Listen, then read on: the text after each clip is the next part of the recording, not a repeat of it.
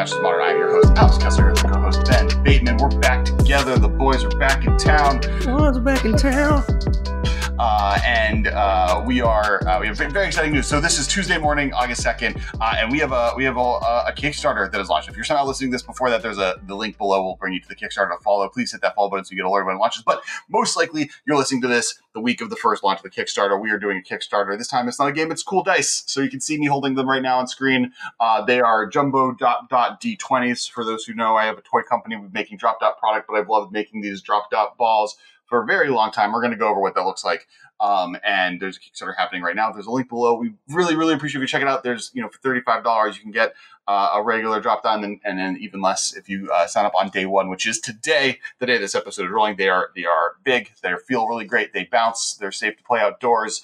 Uh, and you can use them for all of your Dungeons and Dragons role playing and even life counting uh, needs. Um, also, so, Alex and I are like on the way right now as you're hearing this. We are on our way to Indianapolis to go to Gen Con. Uh, we're going to have, you know, obviously Michael, you guys know from the show, he'll be with us. We'll have a booth. It's going to be really awesome. Um, we've gotten to go to Gen Con pretty much every year since Kess was in the beginnings of the games business. Um, this will, I think, be my fourth Gen Con. It's such a fun show. Um, we'll have these with us. Obviously, we'll have a whole bunch of these. You can see them in person if you happen to be there, and a bunch of other other games and stuff as well. So uh, it's it's also a great and, and, and we'll be doing giveaways for anyone who shows up showing that they donated to the Kickstarter, booth number 1735. And we'll get into all that in a second.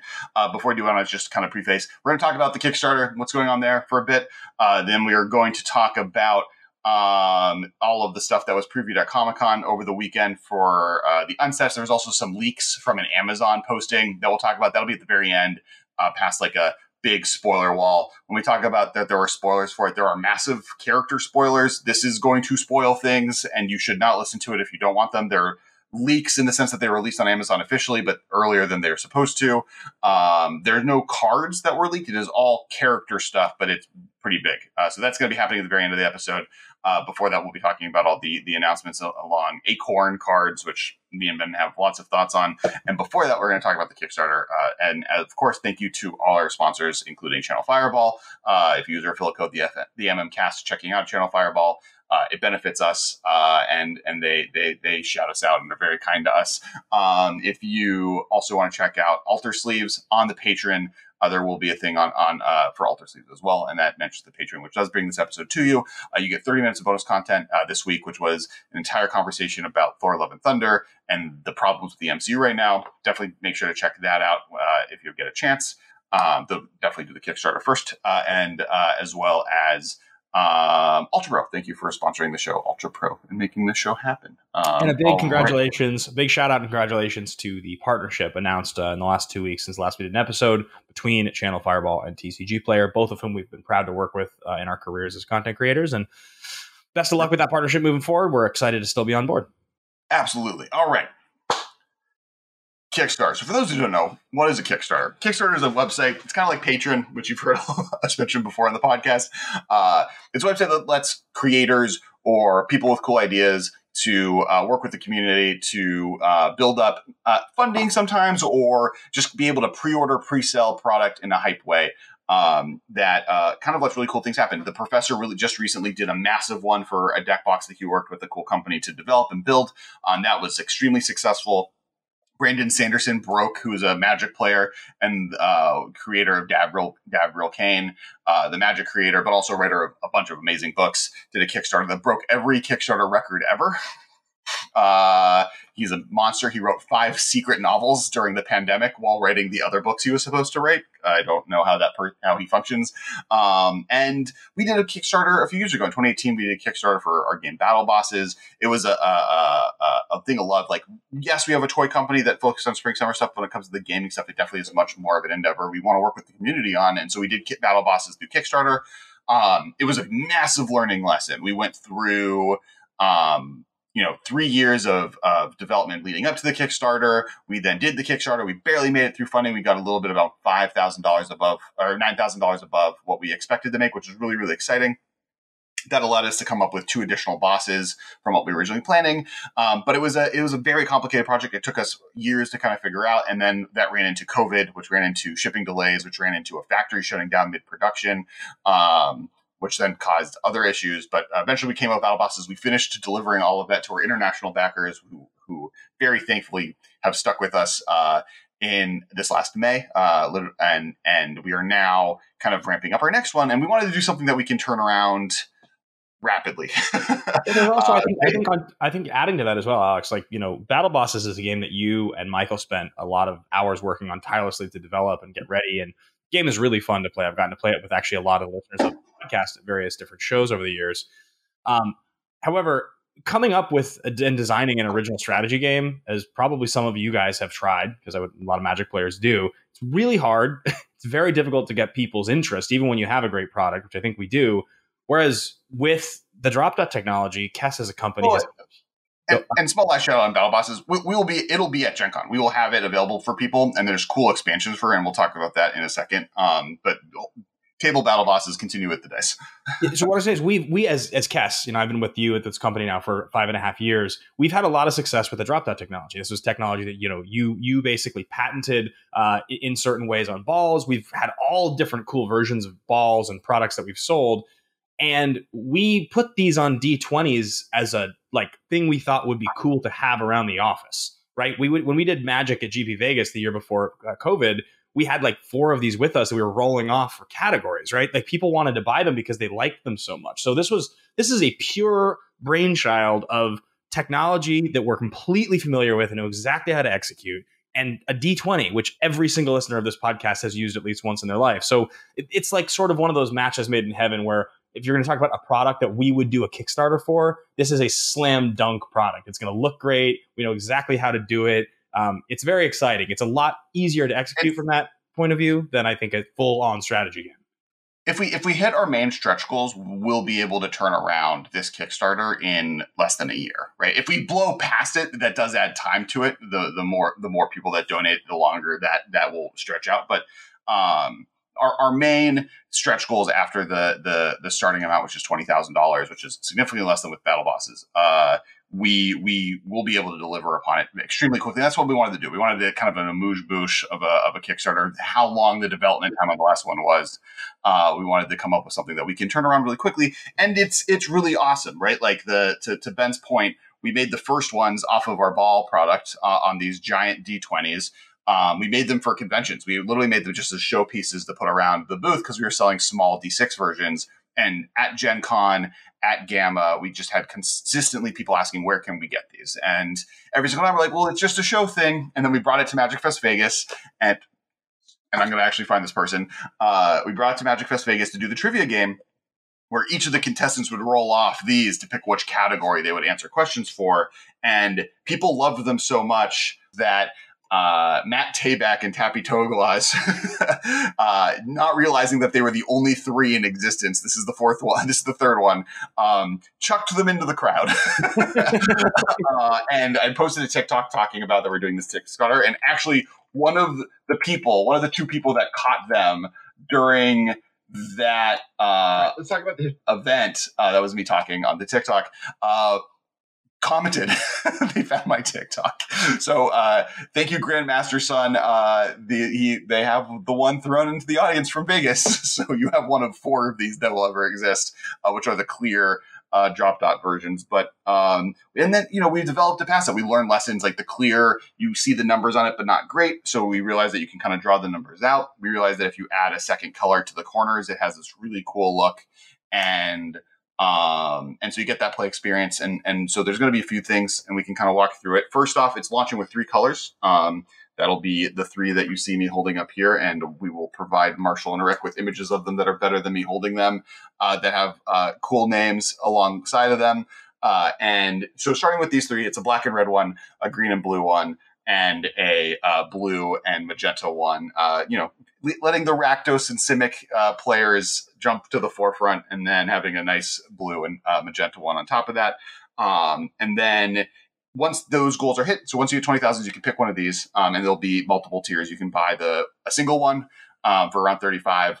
Uh, a uh, a three pack for the three pack price and and a, or, or a six pack, um, and then there's going to be add ons and stuff like that. We'll talk in a second then once we hit the next tier, so every five thousand dollars after that, there'll be another unlock. The first one's going to be a new color. It'll be blue white picture here. I don't have a physical one with me uh, for all of the Azorius players out there in the world. Nice, big shout uh, to Azorius players. Uh, so just, just, just for the record, just for the record, everybody, as as Alex runs through the colors here, keep keep note that of the first four announced colors here, three of them have blue, three of them have blue. Three. Uh, you better no, no, no. right. This is this is black red. Black red. Rakdos. That's one. That's one, and then you got, oh, then you got first four. Simic, and then even sure. expanding to Azorius. I mean, come, it's it's almost like I mean, I'm involved with this somehow. uh, and then um, and then the next thing is actually a spin down. So, so the next stretch goal after that uh, will allow you to add a spin down die on top of the whatever your order is. So, obviously, for Magic players, that's a big deal. You can still use them as a life counter, but we're starting with the randomized D20 version, and then a spin down will be an alternate option. Then, uh, then you unlock two new colors is the next tier, and that'll be uh, green black and blue red, the best two color combos in Magic you heard it from me here first. Uh, you have you have Izzet and Golgari. Uh, there's a reason that Magic or Modern has been either a blue red deck or a green black deck fighting each other since its in- inception, be it Birthing Pod or Jund or Izzet Phoenix or Splinter Twin.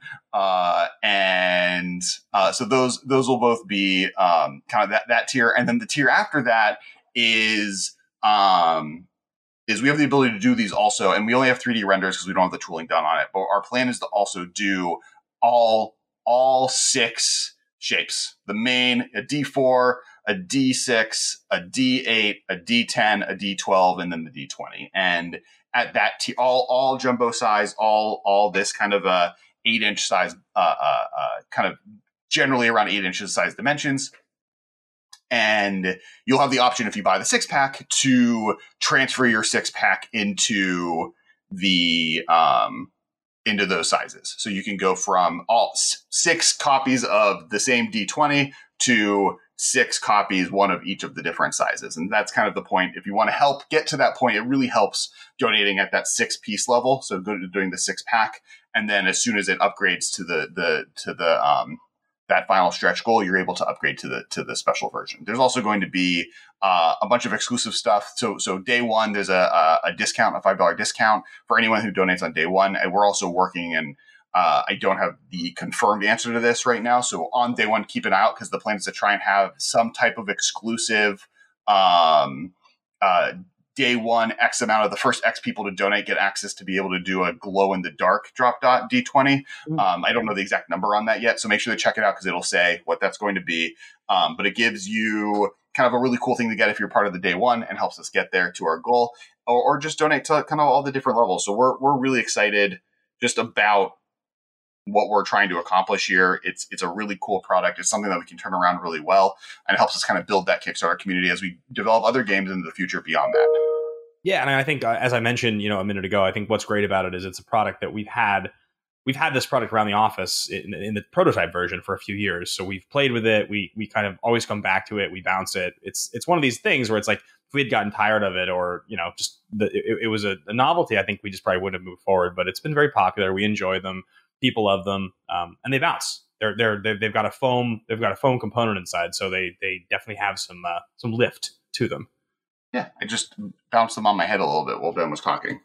Uh, we were at, we were at uh, we, we, were at Origins, me and Michael, and we had uh, you know because we did the D6s originally. Some of you guys have seen that we've had the D6 version of this available for the last few years. We have them usually at you know, Gen Con and, and bins. We'll have them in fact if you're there. They're great, kind of more handheld, and uh, we we you know we sell them uh, as kind of a, a favor at the like not a party favor, but you know it's a smaller item. So we had a whole bin of them at, at Origins, and I was like, Michael we want to get some Kickstarter signups for this D20, right? And he's like, yeah. I was like, all right, so we should do this thing where the next person that walks up, we're going to say, you know, if you uh, if you spin this D20 and you land on the 20, you get a free six sider. And he was like, I mean, sure. I don't know if it's going to have anybody sign up. I was like, just watch. And this guy walks up and I was like, spin this. You'll get a free D6 if it lands on 20. He's like, okay. And he spins it, hits a 20 immediately. He's like, great, thank you doesn't sign up, walks away. I was like, all right, we're never doing that again. well, so, so that's wrong. We're going to do stuff like that at the show. if, if, you if you back the Kickstarter at Gen Con, uh, we'll let you roll a d20, and we're going to have a little chart of things you can win. Um, most of them are going to be like promos. So we have we have special promos for battle bosses. We have like a Fey Empress uh, who is done in more of an anime style by one of the artists on House, Lauren Yu. Um, she's a really talented artist, and she kind of created this really cool um, version of the Empress. So that promo will exist and be being given out uh, for people that participate in stuff at the show. Um, but there'll be other giveaways, including D6s uh, that we'll have for sale there, and you can buy them through the Kickstarter. So D6s, the uh, the new version that'll be a special type of foam on the inside, will be on the Kickstarter as an add-on, as will color matching um, drop dot dragons. So oh, these nice. were kind of limited edition things we did for battle bosses. They're made out of a squishy foam, and they have different color characters. Those will be also an add-on available. Um, on the Kickstarter. So there's a bunch of really cute stuff that kind of comes along it in that drop dot world. Um, and plus you just help kind of grow, grow, create an item. We, we've, you know, one of the things is that this is definitely much more of a like gaming community focused thing. It's much more part of kind of the podcast and the magic world that we're a part of than like the hula hoop spring summer side. And so that's why we're bringing it to Kickstarter because it is more of a limited edition type of experience than, than something that you would do. Um, at, at a large retailer that, that that wouldn't want to pick up something like this. And so and it, also, it's pretty special. Think, We're really excited. Yeah, I think also Alex to add to that. I mean, like you know, you and I periodically will promote things we're working on, whether it's you know music, a podcast, a new YouTube channel, whatever, and we always we only bring up things on the podcast to promote that are ours that we really believe in that are important to us. And if this was an item that we were creating and it just was part of the regular retail channel like like the hula hoop business um, it wouldn't be something we were talking about doing a kickstarter for. This is a product that we really genuinely like and we care about. And it's a product that we want to be able to make work and exist. And we do need the support of the community that to make this work. That is something that we we genuinely do need. So we're, we're here talking to you guys about it because it's important to both of us that this uh, that this gets support. And if you guys like Magic and you support us, it's it's definitely a cool thing to invest in. I think you'll really enjoy it, and uh, I definitely like the product a lot. So just you know, it, it's it's personal to us. So yeah, and and check it out. We really appreciate the support. It is a really cool item. It's fun to have, um, and uh, we're, you're going to see a bunch of posts, hopefully from content creators throughout the week, kind of talking about it. Uh, if you have any questions, feel free to reach out to me. I'm I'm I'm available. And if you're at Gen Con, you want to actually go and feel and feel what it looks like and play with it. Um, or try out, you know, what I'm about to talk to next. We'll we'll have them physically there. The booth number is um, seventeen thirty five. 1735. So so we'll we'll we'll be there hanging out, um, and then also demoing some of kind of the new games we're working on. So we'll have we have a partnership with the company that uh, that we're working on a Mega Man.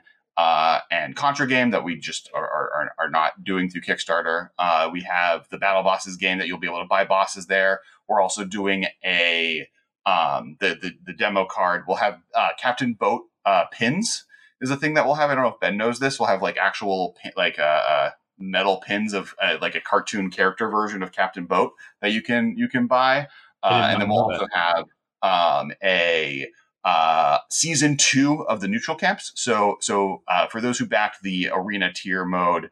Um, battle bosses. The way that mode works is kind of a League of Legends s game where you team up, and there are neutral camps. And the only way up to this point to get neutral camps was through buying that arena tier. So, uh, but if you have four bosses, you can play. So we're releasing a basically it's a pack of cards that are all hexagons that allow you to play arena mode and this will be season two. So we've taken some of our favorite ones from the first one. We've got a new card type called buildings. Uh, pets aren't included so these are just things that you fight or buildings for benefit effects. And then we picked one specifically to make the game a little bit faster because we found from a power level perspective some of the stuff was slowing it down.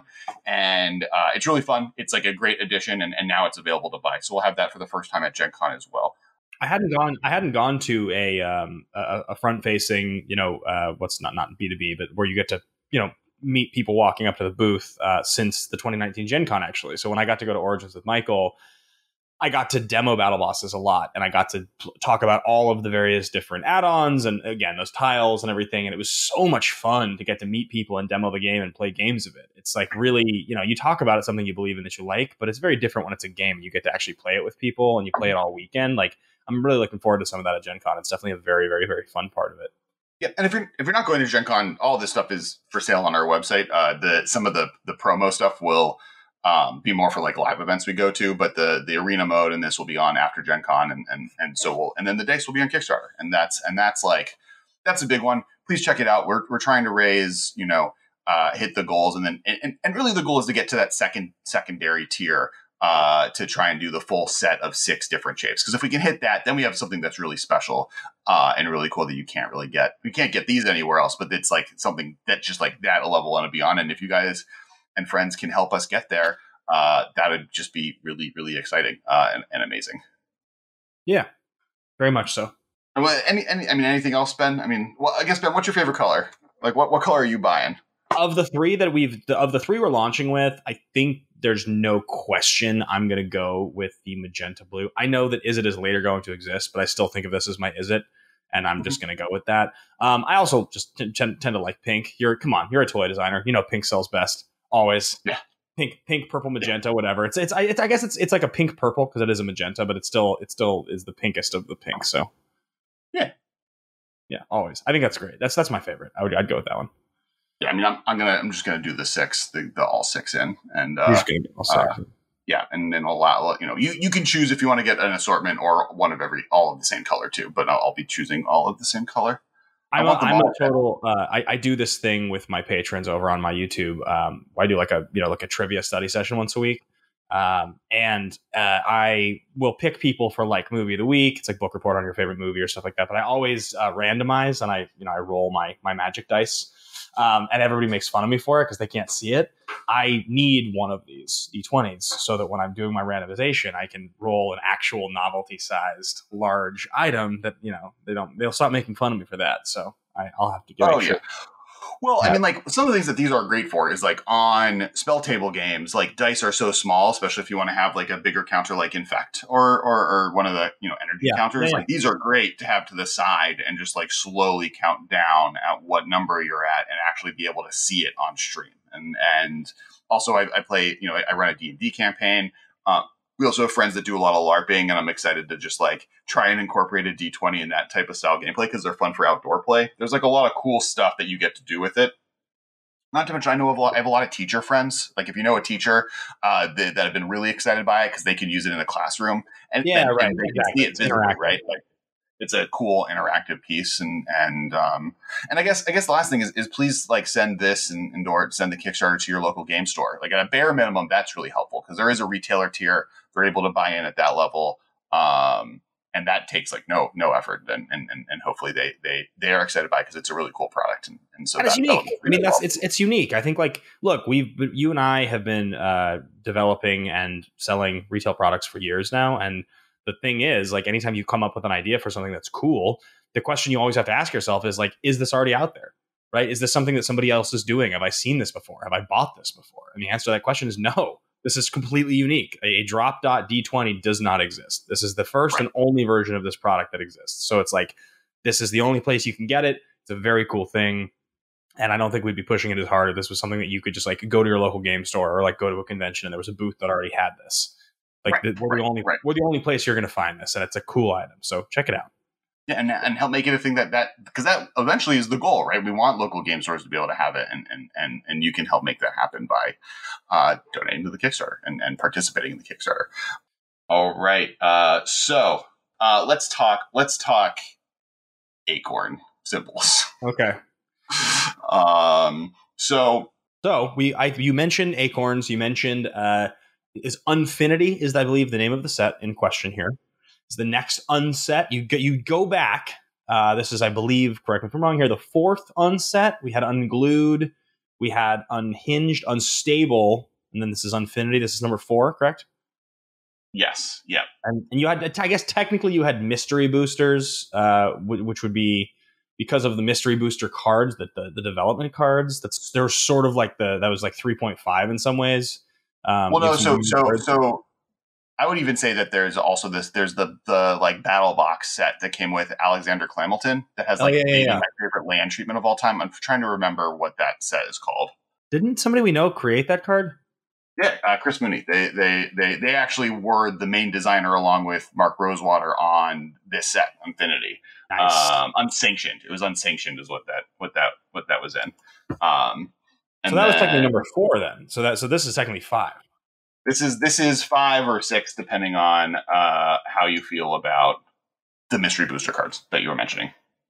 So the difference here, though, and, and the reason that we're talking about this, the, I mean, or at least the number one part of this conversation, is that this is the first unset to have entirely black borders, right? It's the first time they've made an unset that doesn't have silver borders. Yeah. So the, the, the basic story behind this is um, they started the set just as a silver bordered set, right? They originally were building it from the very beginning as a, the sequel to on uh, Unstable. Unstable was extremely successful. They went to, I think, six print runs, is what he said in the article. So, um, which is unheard of for supplemental sets. And so, ma- massive success. And so they were building the next one. And as they were doing it, the Dungeons and Dragons first set came out, in the Forgotten Realms came out, and for the the last three of these sets, D, like dice were a silver border only mechanic. You weren't allowed to use dice. Speaking of other ways to use uh, these nice d20s, uh, you weren't allowed to use dice in Magic, and then the, in the Forgotten Realms made them a black border ability. And the problem is, is the dice rolling mechanic was one of like the easiest ways to make like functional magic cards that use luck, but like are relatively balanced to build a set off of, right? It's really easy to make a common that uses like a d6 and do like two red and a white, do one d6 worth of damage to target creature, or roll a d6 and then and then whatever that is, deal to target creature. So like that is a very easy to balance play mechanic style. But then it became black border, and and the rule for a silver border set is no card can be in the set that doesn't have that can be a black border card right? They have to make everything kind of weird. And they find like small trinkety text to add to stuff like uh, this can only attack if you high five someone or this is a two and a half two and a half versus a three three or a two two um, so but the, when they did that they're like oh no half of our set is just black border cards. So then chris and mark and the rest of the design team went through the set and realized that half the cards could just be black border cards. Like there's nothing specific about them that didn't allow them to do that. And I think it was even more than half. And they then kind of, and this is like the maybe the complaint I have. I think Mark Rosewater wishes Commander incorporated on cards from the very beginning, or like like the, the, I think there is like a negative that all of the silver border cards, even the ones that would be fun in Commander, are totally not allowed to be played in any format of Magic that anyone plays. And and I do think that is one of the things that hurts the longevity of the early versions of these sets.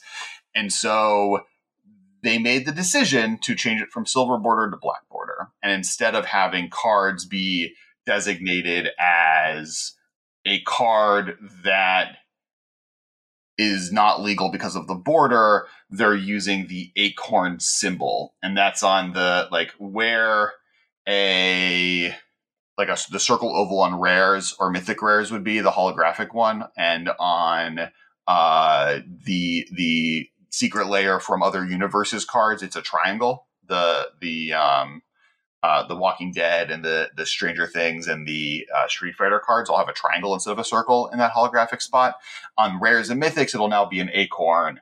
And then on commons and uncommons, I think there's there's a symbol still in the, that location. It's just not holographic. It's just an acorn shape. So if there's an acorn on a card, it's not legal in any format. I think with this, like, so, so, so, so, jumping, jumping the gun here for a moment on, you know, like what the point of this conversation is, is there, there's, there's two parts of it. Because number one, historically, you've been a much bigger fan of unsets than me, and I'll, I'll explain why in a second. I'm less of a fan, but more, more importantly than that, statement. you keep going. I don't know if I agree with that. uh, I think that un- just to clarify, I think unstable is one of the coolest limited formats of all time, and uh, unglued got me to quit Magic the first time. okay, fair enough. Fair enough. Fair enough. you, you, have a lot more like interest and sympathy and like zany fun than like I do. I'm a I'm an old curmudgeon. Everybody knows this. However, as far as the recognizing cards thing, this to me is like remember a few months ago when we were talking about certain sets and how the amount of text was like a turnoff for me, mm-hmm. and I was I was saying how like that's I think they're weaker sets because like I my brain turns off. That's like if you're going to compare like the issue here, that's like a two out of ten, and this is like an eight. Like it's like I have such a hard time at this point even looking at set symbols and remembering which set is which. Not because I don't talk about Magic every single week and play it, but because like there's a lot of sets and a lot of the symbols are kind of similar. Like the holographics little oval you're talking about, that was created like five years ago. Like that was I hardly even remember it happening. Like we're supposed to like recognize it as like I don't even pay attention to it, right? Like I'm gonna read a card with a black border and a and a rarity symbol and a, and I'm to be like, oh, that's like a regular magic card. I'll just the, for sure, right? Like there's no question. I'll just I'll have to memorize the set symbol for this to be 100% sure more than I am between other expansions, like far more, to not just forget. He, so, so this is where I'm at on it. I think it's not a mistake to have a lot of any of the cards that could just be black border legal, be black border legal in this set. That I get, right? Like there's going to be cool cards that come out in it. I do think it's a mistake that in Unstable, there are cards that are 99.999% fine to play in Magic, including just contraption cards in general that could work in 60 card that don't, right? There's like contraptions work other than the few specific ones that like require physical actions. Most of them are just like the contraption deck happens, you do a thing, normal magic mechanic happens. And now with stuff like dungeons and other stuff, that's kind of been also brought into Black Border. So that stuff doesn't bother me. And I understand that that causes the card sheets to no longer be able to use the silver border frame right? That that's you, you the reason cards have borders is because when you print a card sheet i'm going to use my camera uh, and wing it. See that card sheet right there? That's how cards are printed. And uh, it then goes through a machine that cuts them on lines and that machine is not perfect. And so the reason you have the black borders between the cards is because sometimes the machine is a little off and if you had all the cards right next to each other you would sometimes have the wrong card show up on the wrong card. But with the black border you're given that margin of error to be able to miss. And so the silver border concept and gold border and black border only works if every single card in that print run is the exact same type of border which that's not the case here. You do get a little bit of freedom if it's different rarities or if you're incorporating a separate sheet. So if they were doing like a limited environment that was mostly black border and then they wanted to see like the double face cards, one card in every pack was silver border or vice versa, one card in every card was black border. Fine. Right, that that that's possible, but they had already built this entire limited format around just the cards as is as a regular one, and it would have been so drastically different that I think that was not feasible. So understand the dilemma. Could they have done a better job than making it the weird holographic symbol on the very bottom? That's my big like. So, my problem there is you don't realize that this card that you're spending for a player who doesn't care about this, uh, that this card is not a card that you ever have to pay attention to is legal in any other format until after you've read the entire card. Like your eyes just naturally going to read the card from top to bottom, left to right, oh, like every yeah, right. human being reads it, and then the little last thing you see is going to be a symbol that you previously haven't paid attention to. But fine, like, I, have I've learned to pay attention to new symbols. I, mean, and, and, that's Alex. That's a stretch. Like you, the average Magic casual is going to like not even register the acorn. They're not even going to notice it. it it's no, I'm, no, no. I, I agree with you. I, am I'm, my my point is, is it's in the worst possible spot on a card to have to pay attention. I'm to. saying even at the end of the card, I think the average casual fan will have zero like unless the no, card seems weird. No, no, sorry, that's where it is now. I'm we're agreeing. I'm saying like where it is on the card right now. My my proposed solution of what they should have done, which is not what they did, and we're just gonna have to live in this world, is uh, if you remember the learn the learn cards. Okay, sure.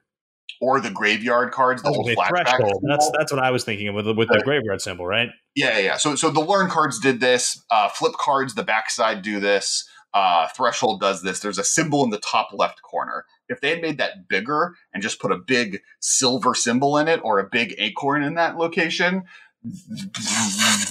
there you go. You solved your problem. Because, like, then it's the first thing you see, right? When you, you open up your hand of cards, and even when you look at a hand or you're going through a cards in a box, the first thing you are going to see is the top left corner. And that's where this should have been designated, not in a weird mystery spot on the bottom of the card on a space that, like,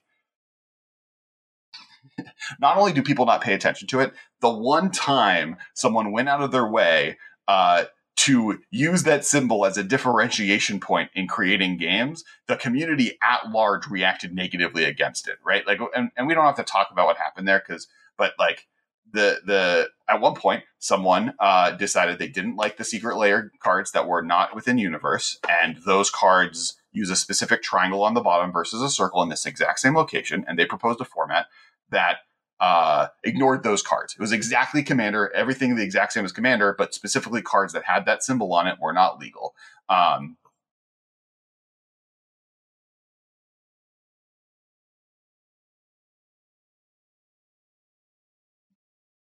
the community did not like the way that this had happened and were pretty against using that symbol as a as a way of keeping track of stuff. Yeah, Why I think- they're that is not because they just hate that symbol, but there is a level of like recognizing that this symbol is not a thing that anyone's brain registers. I think I think the thing here to pay attention to, and I think for the casual sort of Magic player uh, or listener of this show, you can divide the Magic fan, Magic player into a few categories now, and I just think that a lot of those categories, for one reason or another, won't be able to immediately tell the difference in some of these cards. Some of them, you know, like like okay, if you had Knight of the Hokey Pokey in the set, right? Like you're gonna have certain cards where it's like okay this is silly. But also, Magic has leaned further into like sillier names and sort of memes and comedy with their card design. Like that's been that's become a part of Magic design now. So some of these cards that are almost down the line, you read the title, you're like, oh, that's hokey, but they just do that now. That's not like well, and and there's there there's two layers of this that we haven't talked. Now, I want to preface. Uh, I think Chris Mooney is an, an amazing designer. They've done Wait, some on, really good Before, before, before you do that, I want to finish my point because I want to talk about the, the different sort of categories of Magic player. I think you have. And This is a Oh, yeah, before, I, I do want to. I was I was going to lead to talking specifically about like funny cards versus not funny cards and not knowing. I, want to stay on that point. I was I was just apologizing at the time because I do want to talk about things I'm excited by at the end. But there are non Acorn cards that Yep. care about stickers in this set that are legal in Legacy, and there are. And then there's a card like Far Out, which is uh, two-way enchantment. Rather than choose the indicated number of modes for spells and abilities you control, you may choose one or more modes. You can't choose any mode more than once. Enchantment. This has an acorn symbol. That card works within Magic's rules. Like I've seen people try and figure out what card or what part of the Magic rules does this not work in. But every modal card, like choose this and or this, or like a command or a charm, would function with this card with almost no issues. It would be very powerful, right? But like that's not the point of uncards. Uncards are not possible in Black Border, not too powerful for Black Border. And this card reads three mana enchantment. You just have to choose every one of the four abilities on Cryptic Command. You no longer can choose the same mode twice. On uh, the, the the one that's weird is the um uh the five what's the five mana counter spell? You choose any of the abilities three times Mystic Confluence. and miss like the confluences, but it it even saves you. You can't choose the same ability more than once, so you just have to choose each of the abilities. Excuse me, each of the abilities on at one time. Why is that an acorn card? I don't know. Why is Wicker Picker three mana artifact creature Scarecrow Guest? Creature spells you cast have Sticker Kicker one. You may pay an additional one as you cast a creature spell. If you do, you get a sticker. Then you may put a sticker on it. Two three. Yeah. Like I mean- a, that is a, I don't we we like and I'm gonna read part of this is gonna actually talk about the sticker mechanic, but why Right. are stickers legal in Magic? But So my my thought is basically like you've got the most casual of all casual Magic fans, right? And again, I don't even realistically know how many of these Magic fans exist anymore because these are the designations from a long time ago. But let's just let's just say that in the 25% of most casual category, you've got the the guy who is at Target one day and he buys a few booster packs or two like starter decks, commander, whatever, like whatever, with you know his friend, uh, husband and wife whoever. They they buy it together and they go home and they they read the rules and they learn and they play magic a few times right? That's like the most casual. That person will read these cards and they might not even register that silly cards with silly rules are even not part of magic. That might just go over their head right? They might just assume that it's the same so okay so that that person probably plays these cards they don't even really think about it the next category which is like the intermediate player that's somebody who's probably played magic for a little while they know the rules pretty well they might register that these cards are funky. They might register there's something weird about them, but they also might not know cards well enough to be able to tell the difference. They might feel a little off, but they might just be confused by it. It could be a turnoff, right? You get into the next category, which I guess would be like where I'm at, which is competitive, played Magic for quite a long time, knows the game very well, but still, at this point in Magic, there's been so many sets even at my level of knowledge, competitiveness, and experience, I still think I might read certain cards like Far Out. Like that card, if I read that card and I just like picked it up, I don't think I would register that that card was not legal. I just don't even think I, it would be kind of confusing in the same way that other cards are confusing with a lot of text. I wouldn't even question it. I would just go past it. I wouldn't want to play it because it would kind of make my head hurt, right? I feel like the Really? I only think- category. If you saw, I think if you if you saw Far Out in a Black Border set, you would love this card. Sure, but fair, fair. I guess my point is, I, I think it's confusing when you read it a little bit. So I think I might leave it in the dust. But I, it would not look be like this card's a mistake and the acorn and where it's placed. Like I wouldn't get to the bottom of the card and go, oh, the acorn, it's not real. I I wouldn't even see the acorn. I would just my eyes would go past it. I think the only category of player that will definitively know that this set is hundred percent not a real thing is that top twenty five percent of competitive heavily invested magic players where like they're following the news cycle they're on twitter they're very aware I think that's stark. I think like I agree. I think I think I agree with you that there's a 25% of Magic player who just is going to buy these cards and think they're real. I think that's a little bit of the intent. I think there's a little bit of a secret goal, tinfoil hat on to because like. magic is okay with that right like I, I didn't say that but i was thinking that like i don't know if they really care if that super casual player just plays these cards and thinks they're real i think they're okay with that at this point I don't. I don't think they do either. I think they want it to happen. I think that, and, and I would even like, I would even then argue that they want they want the acorn cards as much as possible to show up in Commander. They, they their view on the Commander side, which is like kind of the big question mark within the space, right? Is like there's a middle ground of Commander player that this is a self-regulated format. You're going to enter games be like, hey, I don't want to play against sticker cards now you have to because they're black border they're just straight up legal but the regular acorn cards that are a little confusing you're going to sh- just have them in your deck and you're going to go to a game like oh that's actually not legal and is that those cards aren't going to be too powerful right most of the time these acorn cards are going to show up and it's going to be like it's going to be like Angelic Herald. Whenever Angelic Herald enters the battlefield, you put a name sticker on a non-land permanent you own. Each creature you control with three or more words on it gets plus one, plus one that card's not broken in any way. It's just like an uncommon legend. Are you going to really be like, I'm sorry, you have to take that out of your deck? They're just be like, what? And you're, and you're like, well, I guess it's not too powerful. It's fine.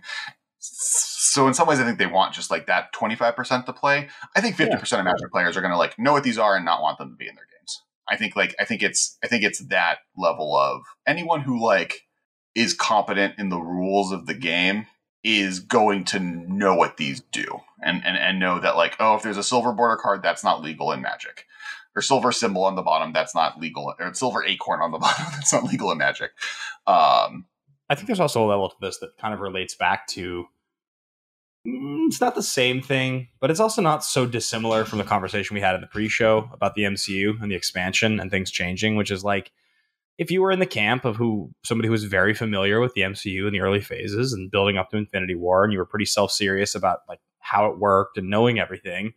And now there's a lot more content. There's just a lot more different, right? Like we talked about Love and Thunder and Multiverse of Madness and how they there are very stylized films it's kind of the same thing as Magic. Magic was really self-serious for a long time. It really was. Like it had like a very Dungeons and Dragons, demons and wizards and elves and like just like this we were we were like the Lord of the Rings card game. It was like poker and chess meets, right? Like that's kind of what we were.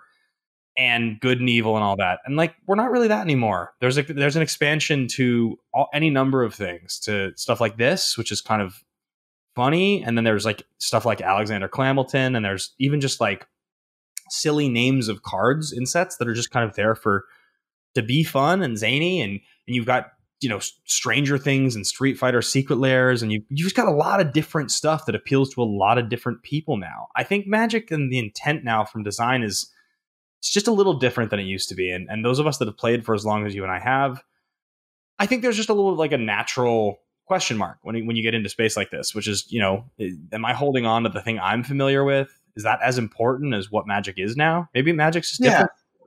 I, and and and you know, uh, I've talked to friends that were a part of you know a, a different design teams at Wizards, and, and, and one point that, that I've, I've I have seen repeated, which is true, is these sets are best looked as a whole. Right when you look at the set on an individual card basis, often they look silly and weird, or that mechanic looks broken. But then when you get to play the limited environment, or you get to play with how the cards play, your brain just like fixes itself. Right? Like when I Yeah. play this in limited, I'm probably gonna have a blast. Like that, Right. that's one thing I will say. I'm going to buy a case of this set because I know that the limited version of this set is going to be one of the most fun drafting experiences you can have.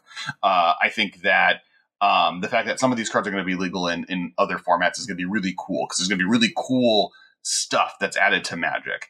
Uh, my my two complaints at the moment is that stickers feel weird, but maybe they just act like counters. They could be just as similar to ability counters or just more specific, which then probably fine. I love ability counters, so that I know Ben doesn't, so that that is a conflict there. Um, I and I I do think that they're probably on mostly limited cards. Like maybe they were careful to not put them on too many cards that are like format defining. And I, I do think my brain is just going to be able to say like acorn cards don't count. I think I wish they were on the top of the card, right? I wish they were more obvious so my brain can more immediately realize. Like I read all of Far Out thinking this was a legal card, and then at the very end realized it wasn't because nothing on the card is we like cards that are like go high five an opponent. I'm gonna I'm gonna pretty quickly realize that oh, this isn't the card that I need to Yeah, worry right, about. right, right. It's the weird ones like this that are on the line that are gonna take me three times to realize. And and the fact that sticker cards aren't all of this is another thing that's hurting my brain. Where like Angelic Herald is an acorn card, but Wicker Picker isn't an acorn card. Which which the like yeah, so that's that's kind of the like need to see the whole set. That that that's one thing I will will caveat is before we I like totally hate on stickers. And so for those and, and to explain how stickers work. So for those who don't know how stickers work, uh, in limited, well, however many sticker cards you draft, I believe you have access to. In constructed, you have a deck of I believe ten sticker cards uh, as like a second sideboard. And then you choose three at random at the beginning of the game, and those are the stickers you will have access to. And then cards give you sticker tickets uh, that you can use play sticker effect cards. Which maybe maybe that's the point. There's a bunch of ways to get stickers, but there's no ways to use stickers. Like that's the one thing that we haven't seen. I don't think we have a. Oh no, we do. They, they you may put a sticker on a non-land permanent you own. So I don't. I it, they're they're an energy like resource, and you get to put stickers on cards, and they just those are black border legal. Yeah, it's uh, stickers are cool. It's like exalted. Exalted is an ability you can give a creature, or shadow, or infect. Uh, I've seen, or uh, seven four power and toughness, or a one five power and toughness, and and they all have different costs associated with them. So so everything's black border, but the acorn cards are not legal, but sticker cards are. not all sticker cards are. Just a selection of the sticker mechanic can be black border, or can be uh, magic legal. You know, regular format legal, eternal legal. Got it. Okay, I, I definitely, I, I would say I find it moderately confusing. So it'll have to be, I'll have to get a little more, a little more Well, there's there's two parts of it, right? There's stickers can be black border. That's just true. They're not all black border. Some of them are black border, some of them aren't. For instance, Ange- Angel Performer, Angelic Herald is not black border, not because it uses stickers, but because it requires three or more words in its name. So if a card has three words in its name, it gets a benefit, right? That's why it's an acorn card, not because it uses sticker cards. The sticker cards themselves have a mechanical function. Basically, some cards give you tickets. You can use tickets to buy stickers. Stickers have a cost of three, five, six, one, two, seven, whatever. So that's that's how the mechanic works. And then you put those stickers, depending on how you get those cards, onto creatures you control or permanents you control, and they add those effects, be it a power and toughness, a name change, uh, a um, a- an ability, etc got it. Got it. and they like so like for instance it gives if you have a 2-2 you can give this 7-4 sticker to the 2-2 and make it a 7-4 kind of like mutate um, and my guess is it's very fun to play it's just very hard to do what i just did which is explain it to you and yeah that's all those are the main things we know uh, other than the fact that the lands are just all gorgeous have you seen like the the the basics and the shock lands are all amazing I have. I have seen them, and they're amazing. Yeah, gorgeous, unbelievable. This is Um, always the case, though, right? This is the biggest. This is the like at this point. That's we all know the big selling point of an unset is going to be the lands every time, and that's how they're to That like I would say that like that's how they that's how they guarantee they're going to sell product to people who don't care, because unstable was extremely successful because those lands were epically cool. They were so nice. Yeah. Now, now we go on to Dominaria. So, that, unless you have any, any other thoughts on on Nope. Unstable, cool. Dominaria. Um, so, two things happen in Dominaria. They previewed some specific cards. We're going to go over those. They have specific meanings behind them. They also uh, an Amazon Player's Guide to Planeswalkers, which is like a story breakdown. It's kind of like if you remember those old Star Wars books that like have like the guide to vehicles I have one right here. Uh, that like has like every vehicle you oh, saw. Sure, sure, sure. Like the visual visual dictionary, that whole thing. Yeah, exactly. So it's that for Planeswalkers. It's by Jay Annelli, who's an awesome follow on Twitter, uh, friend of the podcast, um, and Magic story aficionado. Uh, and and we'll talk about one of his big theories that uh, is a part of what this thing is. So that for sale goes for sale later this year. The pre-order for it went up on Amazon, and it just happens to include pages from the book as previews.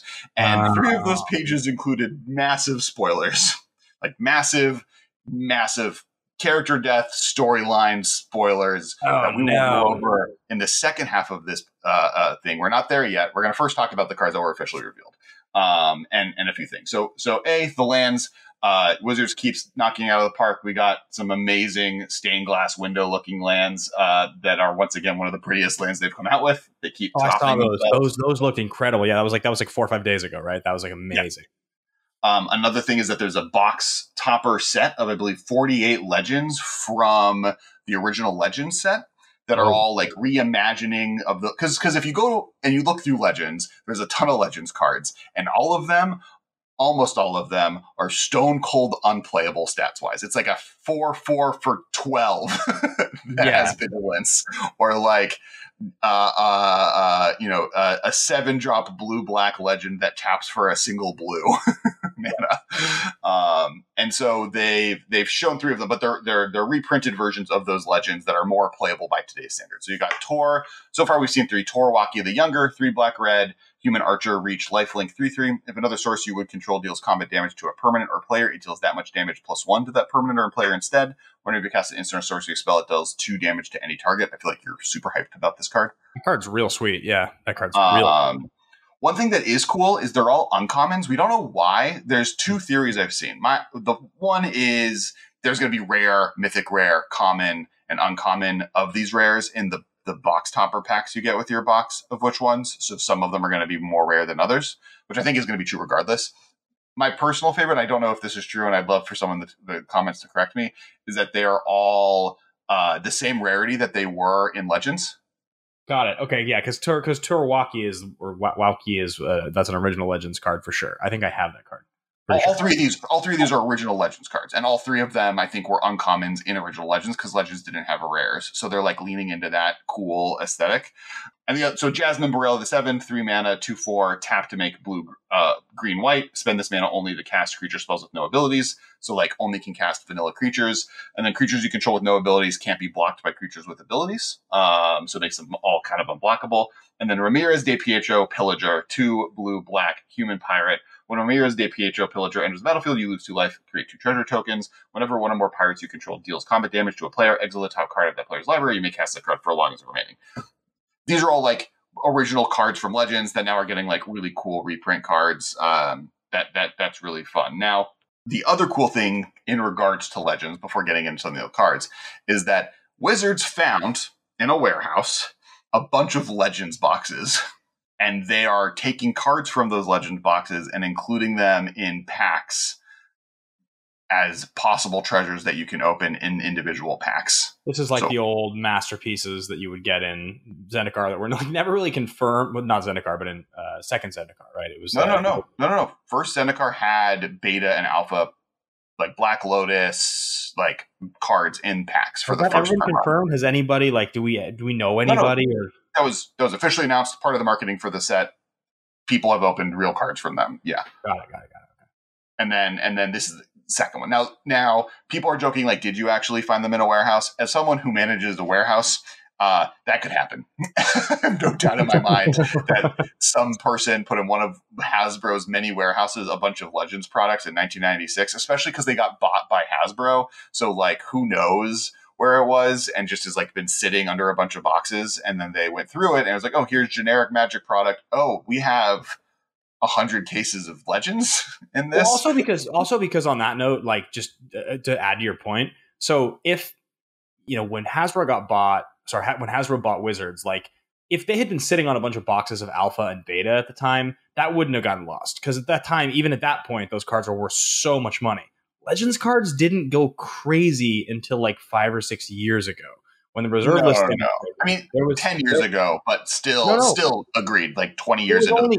If you look at the whole Legend set, and I've done it because I obviously I did, I bought a lot of this stuff. There's like three or four cards from the whole set that, like Sure. back in the late '90s, were legit, right? Like Tabernacle. There was a few Legends cards that were like, this is worth a thousand or more dollars. Whereas like five, six, seven years ago, all of a sudden, even just generic cards were getting to be worth like hundreds, right? So those boxes could have gotten stashed somewhere because someone was like, I mean, we have a bunch of sealed boxes of a set that has like one or two kind of power cards, but this is not like the most valuable asset, right? This is a lot of bad cards. All these cards we're talking about, all these legends are like a lot of the rares. Now they're worth a crazy amount of money. It, because legends are worth something, right? Like there's there's something exciting about legendary creatures now that there never was. For most of Magic history, exactly. legendary was just a bad drawback with iconic characters. Now it's like the most important piece of text you can have on a card.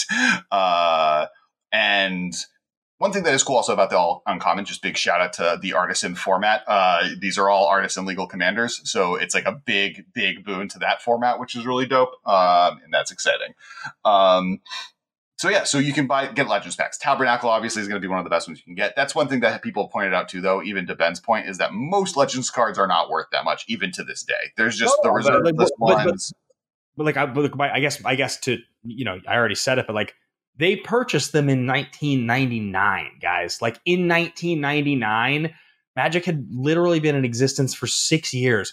You could have bought a box of Legends in 1999. I'm not kidding you, for probably like two thousand bucks, maybe, maybe less, maybe like 1500. In 99, a box of Legends was not worth that much money. Box of Yeah. Legends now is probably worth like 40 grand. Like the reason you could find a case of that you could put a you know cases of that into a warehouse in 99 was because like why the company of that size is not going to prioritize something that's worth like i don't know a couple thousand bucks 1500 bucks it's kind of important but it could get stashed somewhere it's not Yeah. the same thing as a box of beta in 99 that was probably already at that point worth like $15000 No, no, and, and and that that's a really good point, right? Like Hasbro bought Wizards. That's when accounting stuff gets weird, especially inventory. They probably are just like, okay, just you have all this magic product that you can't ship anymore because it's out of print, but whatever, we'll just put it in this warehouse or we'll just like figure out which distributors. And then and that's the other point is that Wizards distributes product through distributors, and we know working with some of them that they work on a thing called consignment, which is that they hold on to product for you that they get to sell off of, and they'll only pay you for that product once they sell it. Um, and the chances are that this set of legends was at like a distributor that was doing consignment on it. And they like either ended their relationship with Hasbro or Wizards when Hasbro bought them, or even held on to a little bit past that, but eventually just like sent all the product that wasn't shipping back. It was no longer organized. It was a bunch of just like random boxes of different magic product. Most of it was probably like more recent stuff, right? It was like, okay, here's a bunch of prophecy. Yeah, right, right, right, that like. Wizard just like put in a back room, like, well, that, like some guy was like, I'll go through this at some point, and then just never did. And boxes got piled on top of boxes, and and then when they like during COVID, they probably like re- reorganized where everything was in at some point, and they're like, oh, there's a bunch of like really old magic product, and they're like. "Pr- I would even bet it this far. I bet like the warehouse guy doesn't even play Magic, but he knows that like Post Malone and Logan Paul were buying all these Pokemon cards and all these collectibles went from being a thing that no one cared about to being worth hundreds of thousands of dollars. Found a bunch of old boxes and was like, "Hey boss, I think I found the gold mine," which ended up being true to some extent, but like you know, before probably most of it was like prophecy, but they found legends on the bottom of it or whatever, and they were able to use it as this big promotion. Um, at that's our theory that's that's my running that's my for sure running theory um but so so that's cool legends is going to be in it um and and then there was some story reveals so um I guess one other thing is uh, uh we got Shivan Devastator was a mythic rare that was previewed and it's a dragon hydra. I've talked about this on TikTok, but I haven't talked about it here. I want you so the the five iconic creatures: dragon, hydra, angel, demon, sphinx. Right? Each color has one. They're their big mythic creature that they try to have them in every set if possible. Um, there's only been three black border real cards ever printed with both creature ty- like where they like creatures sharing the types. So there's been a few demon dragons, Malfegor, and now the new the Riveteers one from New Capenna. New Capenna also added Demon Sphinx, and then uh, we have had um, oh, what's the other one? Demon Dragon, Demon Sphinx. Well, we for sure now. Now the one of the third ones is Shivan Devastator. So Dragon Hydra has been printed, and that's dope. And I'm excited. There is a Angel Dragon, but it's one of the like Wizards of the Coast employee did a really great job. Here's a promo for that team for doing such a good job on this specific product that's not legal in any format, so it kind of hardly counts. So this is the third, and I want I want like a I want a I want a Sphinx Hydra. I want a Hydra Angel. I you know I want to mix and match these. Angel Demons is obviously one that I think a lot of people want. This card's also sweet. Uh, it's a Flying Hasting X Red, uh, which I don't think we've ever gotten. Yeah, no, I, I, I, that doesn't sound familiar to me, and I agree with you that a Dragon Hydra sounds real sweet, real sweet. Um, the next the next card is is Jaya Fiery Negotiator. Two red red legendary planeswalker. Jaya create a one one red monk creature token with prowess. A minus one exile the top two cards of your library. Choose one of them. You may play that card this turn. Minus two. Choose two target creatures choose tar- choose target creature an opponent controls. Whenever you attack this turn, Jaya deals damage equal to the number of attacking creatures to that creature, and then an emblem of you get an emblem with a minus eight. Whenever you cast a red instant or sorcery spell, copy it twice. You may choose new targets for that spell. Um, That's quite quite strong, I think. Yeah, I, I, I, posted a whole thing on Twitter, but I want to know your thoughts. And I think card's really good. Um, you know, the first thing you look at here is this is a four mana planeswalker that comes down on four, four loyalty. So good stats to begin with. Um, it has a plus to make a 1 1. So you got a plus to make a 1 1 that protects itself. So again, just right off the bat, we're starting off pretty well. Minus exile the top two. This is going to be similar to like many four many of the four mana card advantage walkers where the best ability is that ability. So I feel like uh, there was a Narset that was like this. There might have been a Dovin that was like this. The good Chandra, the four mana one, was, was similar two. to this the two good four mana Chandras, right? The four mana, the first one, and then the and then the four ability one both have the exile card. This is not a zero; it's a minus, but it does get two cards, which is which is better. Very strong. Choose target creature opponent controls. Whenever you attack this turn, deals damage equal to uh, the number of attacking creatures. Uh, that's a pretty weak ability, but it's okay. It's all right. Like it's it's going to be some kind of removal, uh, and you can make a one-one and then like attack and deal one at least. Um, and then obviously the emblem. I mean, you never pay attention to the, the ultimate on any planeswalker; they're basically irrelevant. Um, but I think the top two abilities here are really strong. The fact that they're plus one and minus one, I think those are both very, very, very good. It, it reminds me of like if Elspeth uh, and the first Chandra had a child together, right? Yeah. You have a plus ability that is very comparable to the original Elspeth, making a 1 1 every turn. And kind of the prowess kind of does a little bit of Elspeth's second ability as you can pump it. And then the second ability lets you pump it because it lets you draw for cards, and then also is a card advantage engine that's really powerful. So I, I think that's pretty cool. The last card is Evolved Sleeper, and um, oh, I also need to mention Shivan Devastator's uh, uh, text. Um, Evolved Sleeper confirms that the Phyrexians are are on Dominaria. it's one black for a human, one one. Uh, you can pay a black. Evolved Sleeper becomes a human cleric with base power, toughness two two. Uh, you can pay two then if uh, it becomes a death. It gets a death touch counter and becomes a Phyrexian human cleric with base power three three. And then if it's a Phyrexian, you may pay three and put a plus one plus one counter at making a four four, and then you draw a card and lose a life. So it's interesting because it's like it's it's a black version of your you know figure of destiny, your student mm-hmm. of warfare. That card, um, your the more recently the green one. Uh, the nice one is that it's it's at all the level up cards, right? The nice thing about this though is that it's at instant speed. So level up classically is sorcery speed. And this one you can do Figure of Destiny was at instant speed, and that was the good one. Now, yeah, figure, was, figure was instant exactly, and then you had you had the you had the the the um, Modern Horizons green one that was really good. Um, I can't think of the name of Protection from instance. Yeah, uh, that the one. Yeah, so this is that same. No, that, that, that, was the level up one. Hexdrinker was. Uh, Hexdrinker. Uh, yeah, yeah. Um, but yeah, figure was the was the classic, like actually good. You could do all the good stuff. Uh, but what's interesting here is that it's uh, cost one, cost two, cost three. Like it, the, it's pretty cheap. Its top end is not that top, um, but it does seem like a good card. It's so funny how because two power for one mana is so common now, that first ability is just almost just like a throwaway, right? Like the first ability is almost just like okay, like this could have just been a two one like it, it almost like doesn't matter. Um, like paying a mana on turn two to attack for two, I know is what the point there is. It's it's you have the optionality if you don't have anything else on turn two to just like swing for two. Um, but even so, it, I still think like that's that's fairly interesting. I don't know that a three three death touch for three mana between those two phases is actually good enough. Like that, my, my feeling, yeah, my feeling on this card is that it's basically a mana behind. Is what this card feels like. Feels like this needed to be a one mana two one to begin with, or needed to cost. Yeah, it just feels a little underpowered. That's all. I think I think this will be a standard player, like a one mana black two yeah. two is going to see play in standard and has pretty much most times, especially if it has other relevant abilities, and this has pretty relevant abilities. Um, so, so this and then Shivan Devastator's uh, flavor text is uh, there were many reasons why Shiv was not high on Sheoldred's list of places to conquer. Big fiery reasons. So Sheoldred is still alive. Uh, I'm gonna big, give a big "I told you so" to everyone. I'm expecting Sheoldred to be uh, in this set. Um, Phyrexians are invading. That's all happening uh, on Dominaria, and um, how do you are you excited about that? Is that something you expected i know story doesn't matter you to that much but i feel like there's a little bit of the overarching stories that you like. Is that something there's that's hitting you? there's some parts of story that appealed me more than others. The phyrexian stuff is, is one of my favorites. I have an affection for it. I like it. It involves parts of story that i find really interesting. I also think like this card is hilarious because like when you talk about power creep this isn't even that good of a card. Like it's it's a pretty good card. You were just talking about it a second ago, but thinking about it compared to like the classic Hydra, like the classic like Hydra, which was just like one X. that was the card. You just it yeah. comes into play with X plus one zone counters. This is like this is one X with flying and haste in the counters, and it's like not even that good. It's just a totally okay card.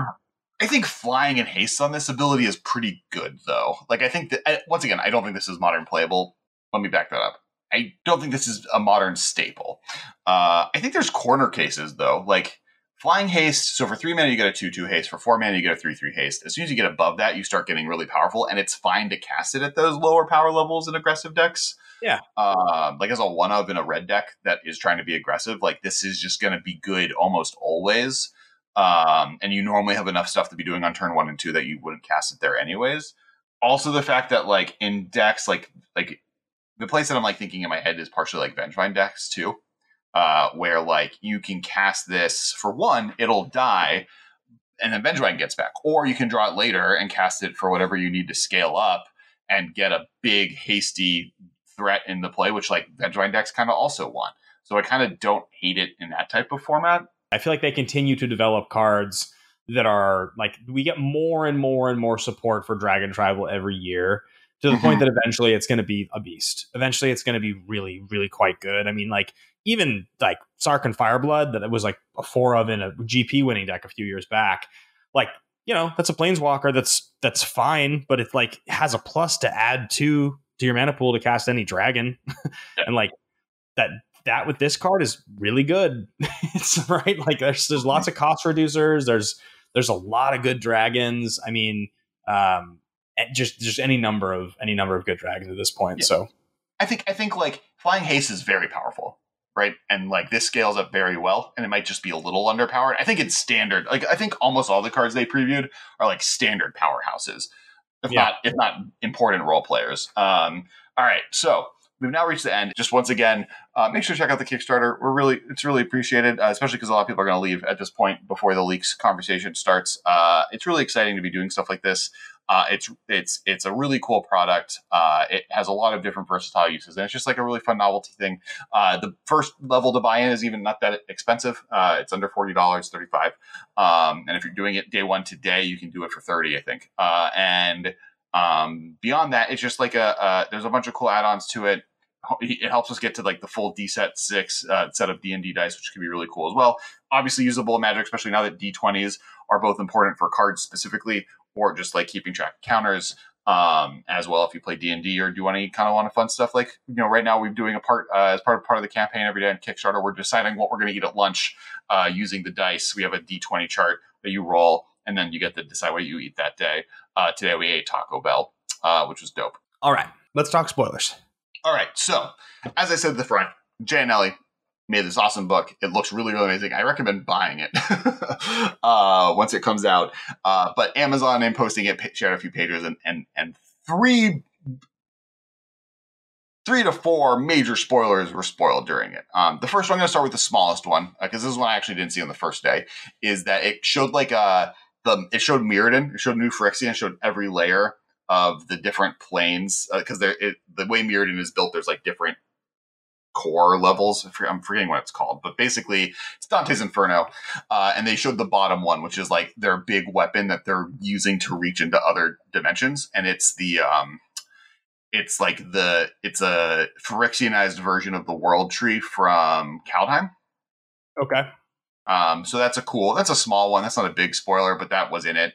Um, but if you're like, but if you're unaware of, you know, story ish. It's, you're still having to connect dots there to know. It's because you have yeah, to pay yeah.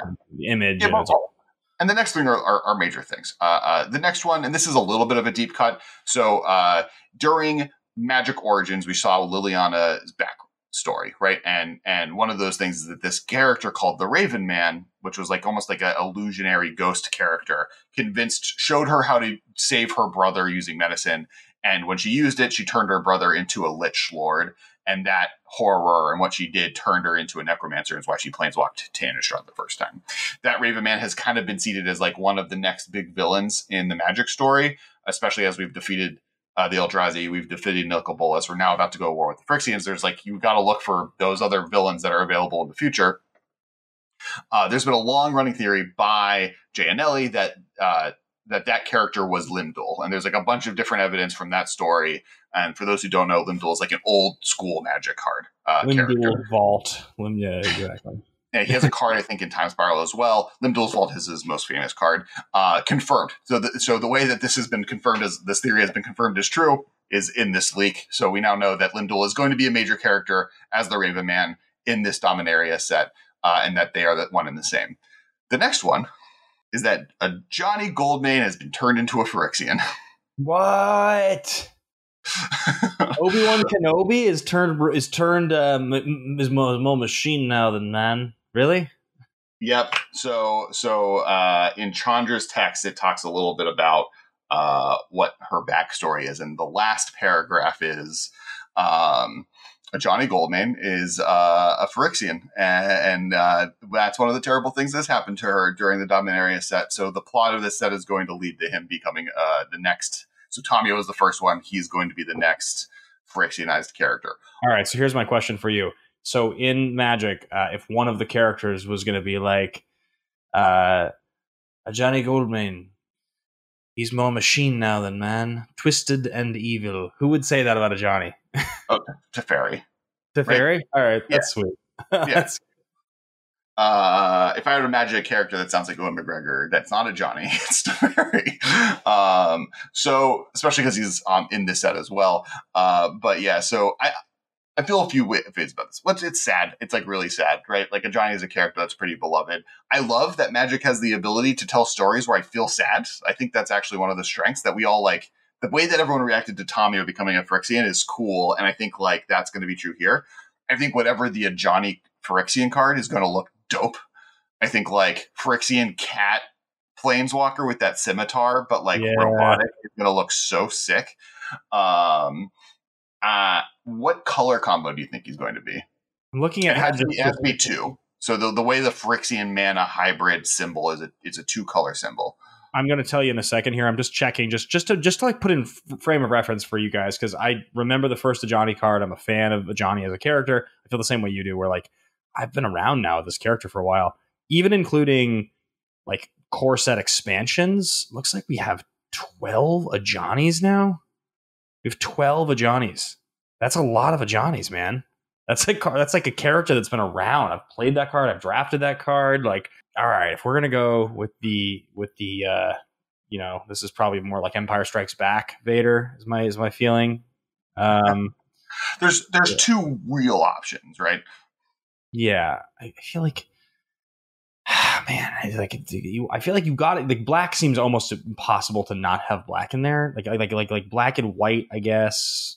Red well, Tommy Tommy was blue green, right? Which is just yeah. our standard colors. So so it's it, it doesn't have to be I don't think he's going to gain a color. I think he's. I think we're going to get a planeswalker that's become Phyrexianized in either every color combo or like all enemy color combos or something. You know, like a, there'll be a cycle of them. I feel like Ajani has to be wise still, but you need to have some sort of cunning.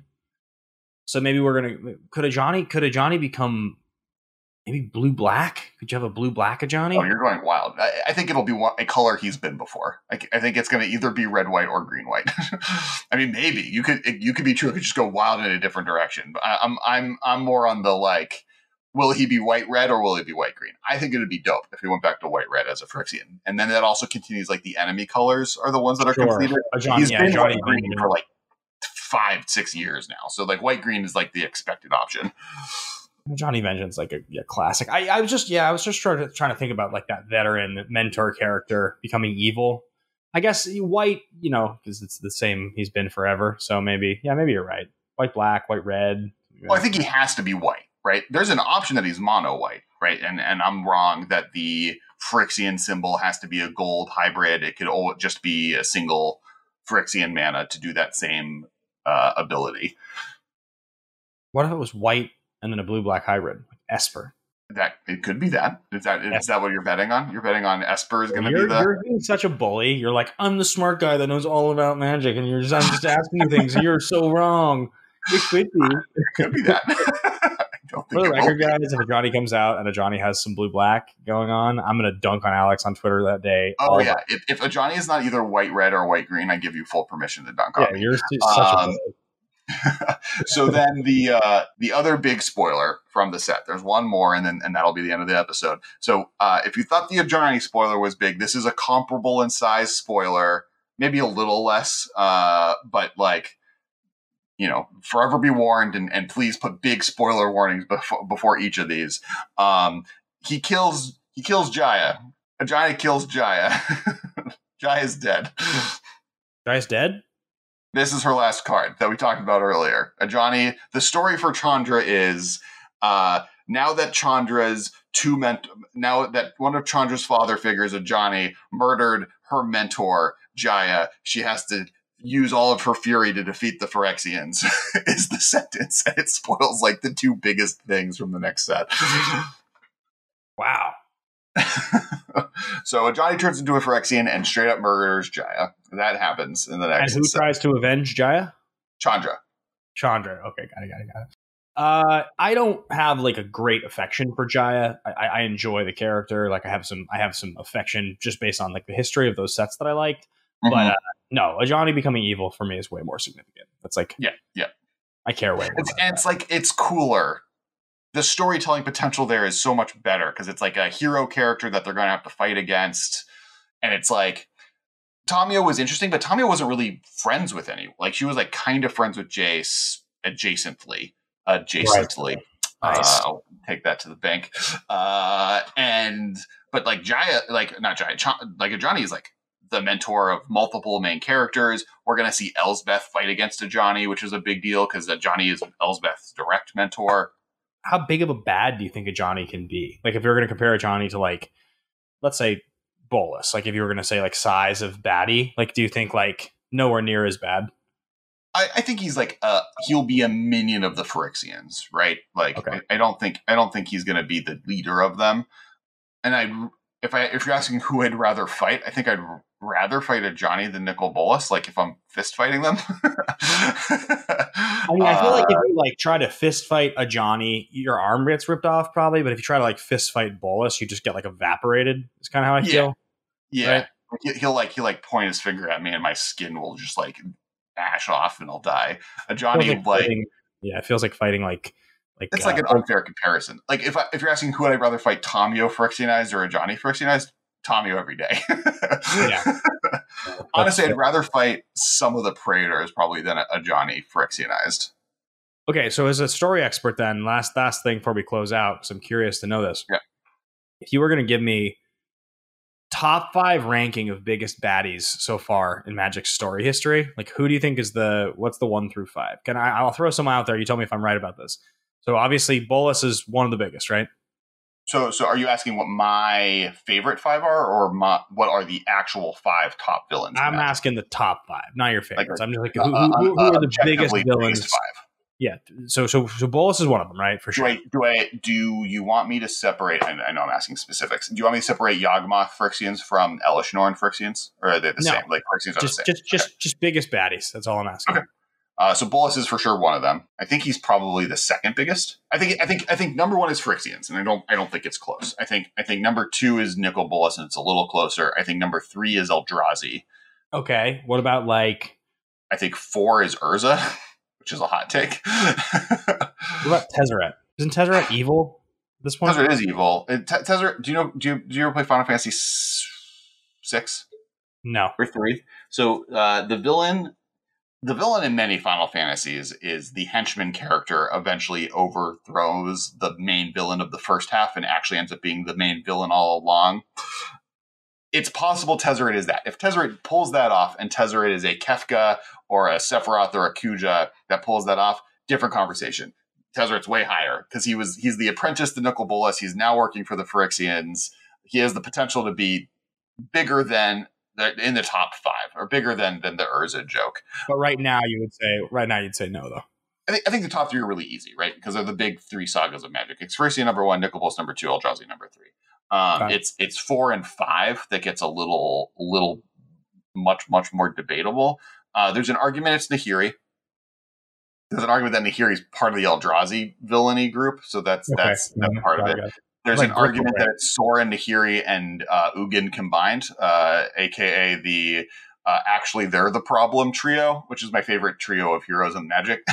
Ugin for uh, sure, Ugin, but they're all they all think they're good guys, and they you know you might think that Ugin is a hero and Sorin is a hero. Um, Griselbrand's not even on there. Is this not a no? Yeah. Uh, the demons with Liliana's contract, like it ends up that was Nicol Bolas running the whole thing, and they're mm. all like planar specific. So that one's okay. not. I don't. Okay. I don't think that fits to me. Heliod could be a big one, like the the or uh, I mean, a favorite for mine is Xenagos. Like I want Xenagos to come back because I think actually Xenagos is one of the more mm. interesting villains in Magic history. He's such a cool character. He's like the god. Like he was like a hardcore partier that wanted to become a god. Like that's a dope villain that I'm sad is dead.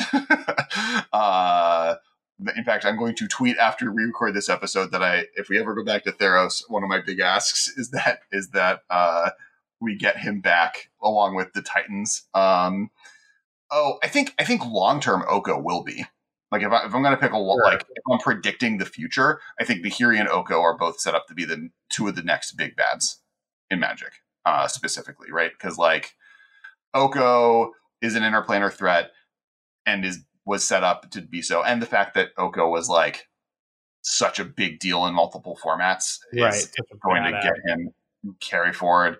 I think that Nahiri is also a big villain, right? She caused Emrakul, uh, and and so I think that's another one. Um, it's hard. It's hard. Those those last two are definitely much more debatable.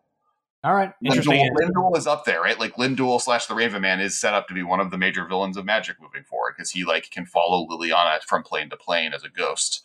So let us let us know in the comments, guys, if you agree or disagree. I I, I don't know that much about this, but I, I, obviously know names on cards. I've got plenty of memories and experiences with a lot of these characters. But if you have a good answer to that card that you think or that that question that you think is different than Alex's, then leave it in the comments below. Yeah. Um, I think that is going to wrap. Don't, comment. What I think I'll say is in the comments below. Don't comment uh, any of the the spoilers. Um, um yes, yes, yes, yes. Do not spoil the comments. This what the five villains are totally fine, but don't. I wouldn't. None of the things I mentioned. Put in the let let commenters not be spoiled. Um, all right, Ben, you were going to sign us off. I think that's going to wrap it up, guys. Thank you so much for listening. Thank you so much for watching. By the time you're hearing this episode, I will have wrapped up my Seattle show. That means there is only three shows on the road left before LA and the record release, which is going to be August. Uh, sorry, sorry, the record release is in October, but the last three shows that I've got left are going to be San Francisco, Chicago, and New York. So check those out, benbatemantour.com. Thanks for listening to my stuff. And of course, check out the Kickstarter. As you can see, Alex is holding up the D20s thank you for being here for the launch of this. If you're at Gen Con, come say hi, booth 1735. Uh, and what is the actual address of the Kickstarter that folks can go to to check this out, Alex, if they want to give us a shot? Uh, there'll be there'll be a link in, in, below. There's a there's a Kickstarter link in the description. Uh, if you go to Kickstarter and, and, look D20, or if you just look at my Twitter right now, you'll see me posting about it a lot. And I'll, I'll so I'll post as many links as possible.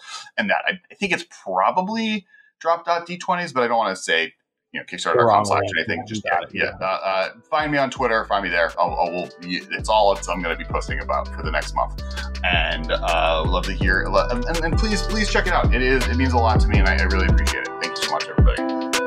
Bye, guys.